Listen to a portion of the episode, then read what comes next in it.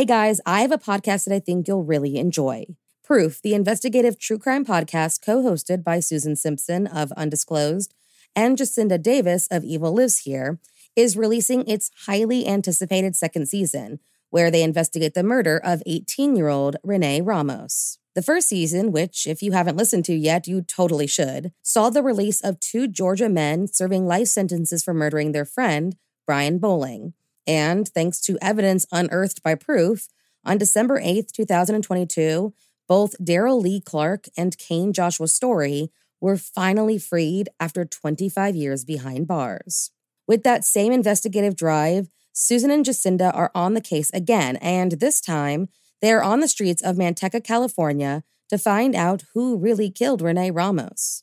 In Proof Murder at the Warehouse, you hear how, on June 5th, 2000, Renee's body was found buried beneath a pile of debris inside a new Home Depot building, and how, despite tips hinting at alternate suspects, her boyfriend, 18 year old Jake Silva, and 33 year old Ty Lopez were arrested and convicted of her murder. Fans of true crime and investigative series won't want to miss this riveting new season. Follow the case as Susan and Jacinda uncover long overlooked evidence about what really happened to Renee by listening to Proof Murder at the Warehouse wherever you get your podcasts.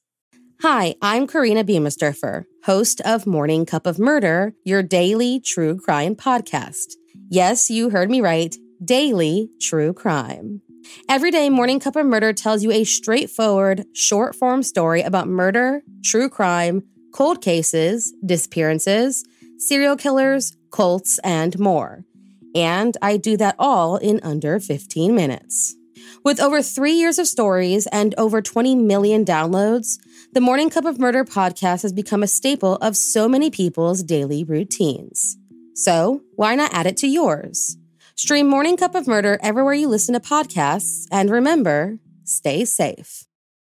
There were two more murders 15 miles when away. police in the arrived, Silver they found the telephone and Angeles. electricity lines described by one investigator as reminiscent of a weird religion. cup of murder. For some women, the inability to have a child is a fate worse than death. On October 6th, 2011, a woman desperate for a child, a son, would do something truly horrible in the quest to start a family with her boyfriend. So, if you like your coffee hot but your bones chilled, sit back and start your day with a morning cup of murder. Annette Morales Rodriguez, 34 year old mother of three from Milwaukee, was desperate to give her boyfriend the son he always wanted.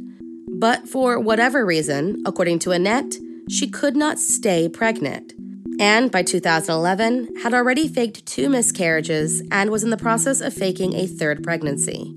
She didn't have the heart to tell her boyfriend a third time that she had lost their baby, and thought that if this kept up, her lies would eventually catch up to her. So she came up with a plan. And this plan didn't involve coming clean. Instead, it involved trolling the streets for two weeks looking for a pregnant woman she could abduct and attempt to pass the baby off as her own. And on October 6th, 2011, she found the perfect woman walking near a nonprofit organization that provided Hispanics with social services.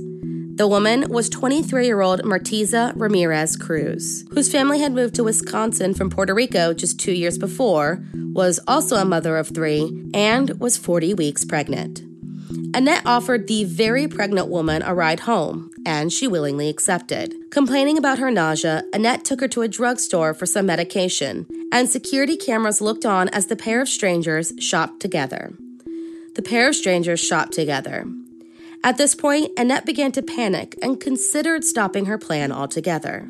She drove to her home and went inside, leaving Martiza in the vehicle while she figured out what she was going to do. Then, like most pregnant women do, came inside in desperate need to use the bathroom. Annette decided it was now or never.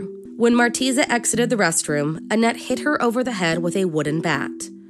When the young girl collapsed to the floor, Annette choked her until she passed out before putting duct tape over her mouth and nose and wrapping a plastic bag around her head.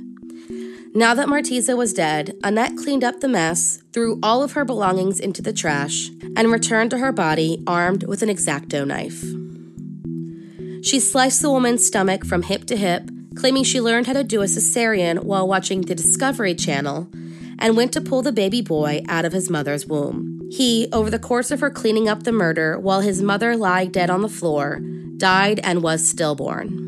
She called 911 and frantically told the dispatcher that she had just given birth in her home and that her son wasn't breathing. Martiza's husband, Christian Mercado, had kissed his wife goodbye that morning, worried after she had complained about pain, even calling to check on her around 9:20 a.m. When he called again at 11 a.m. and she did not answer, he left work about an hour later to go check on her. Little did he know that she and his son were already gone. Annette was rushed to the hospital, along with the fetus, where doctors determined that because he still had parts of the ovaries attached to the uterus and placenta, there was no way that this baby was born naturally. To verify this, they examined Annette. She had vaginal bleeding initially determined to be because of the birth, but when examined, they found that the source was from self inflicted superficial scratching on her vaginal wall, that she in no way gave birth to this baby boy. She was arrested the following day, and police rushed to her home to find Martiza Ramirez Cruz disemboweled and stashed behind the heater in the basement, her stomach savagely cut open and her womb empty.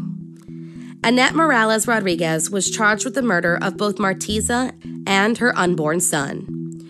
During her trial, she never denied that she was responsible for the death, but that she felt sorry for the girl and never intended for either to die that the deaths, while reckless, were not intentional. Jurors and family members, including Christian Mercado, listened as Annette's taped police interview was played, in which she described the brutal attack and how the plan was premeditated. That she had to get a son for her boyfriend. She was convicted on September 20th, 2012, of two counts of first degree homicide, and on December 13th, was sentenced to life in prison without the possibility of parole. Thank you for joining me in my morning cup of murder. Please join me again tomorrow to hear what terrible thing happened on October 7th.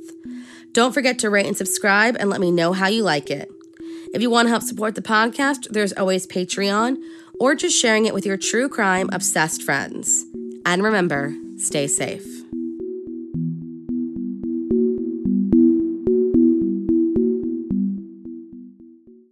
Thank you for listening to Morning Cup of Murder. This is a daily podcast that tells you what happened on this day in true crime history. In short, easy to listen to episodes that you can finish on your commute or while you enjoy your morning coffee. So make sure you check back every morning. My name is Korina. I am the creator and host. You can find Morning Cup of Murder on Twitter, Instagram, and Facebook. I have also set up a Patreon where you can donate a small monthly contribution to the podcast. All those links are in the episode description. Thank you again and have a wonderful day.